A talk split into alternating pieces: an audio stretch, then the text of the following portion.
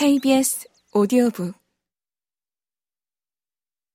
니체는 아주 친절하게도 행복한 삶의 아홉 가지 방법을 제시합니다. 이것이 마지막 인간이 행복해지는 방법인데요. 이웃의 온기, 질병의 제거, 미량의 독, 오락으로서의 노동, 적절한 부, 평등, 영리함, 평화, 쾌락 등입니다. 거부할 수 있는 게 있나요? 거부하기 쉽지 않죠. 현대인은 대부분 그렇게 살아갑니다.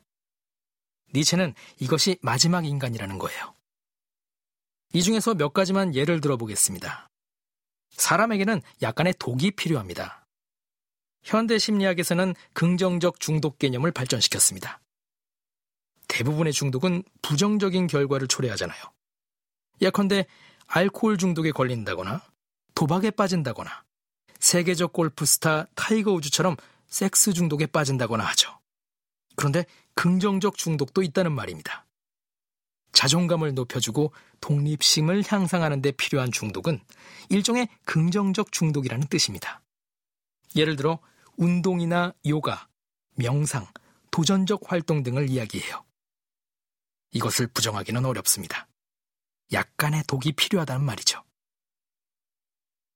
적절한 부는 무엇일까요? 사람이 너무 부유해도 가난해도 안 된다는 뜻일 텐데요. 이에 관련된 연구가 하나 있습니다. 프린스턴 대학교 명예교수 데니얼 카너먼은 노벨 경제학상을 수상한 심리학자입니다. 그는 사람들이 대부분 이성적 합리적으로 행동한다고 생각하지만 실제로는 감정의 영향을 많이 받는다는 점을 밝혀냈어요. 그는 소득은 행복 지수가 아닌 삶의 평가를 향상시킨다라는 짧은 논문에서 얼마나 벌어야 행복감이 높아지는지를 논의합니다. 논문에 따르면 미국에서는 연봉 7만 5천 달러까지는 소득이 커질수록 행복 지수가 높아져요. 그런데 7만 5천 달러가 넘으면 행복 지수가 높아지지 않습니다. 이 말은 연봉 15만 달러인 사람과 연봉 7만 5천 달러인 사람의 행복 지수는 연봉에 영향을 받지 않는다는 겁니다. 이 논문을 근거로 너무 길을 쓰고 돈 벌려고 하지 말라는 이야기를 하죠. 실제로 그래요. 물질 만능주의 시대에 돈이 많을수록 행복할 거라고 생각하지만 전혀 그렇지 않습니다.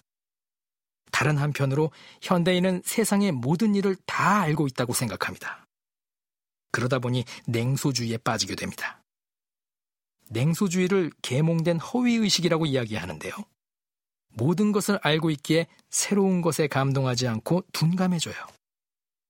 이것이 21세기 현대인의 정신 상태입니다.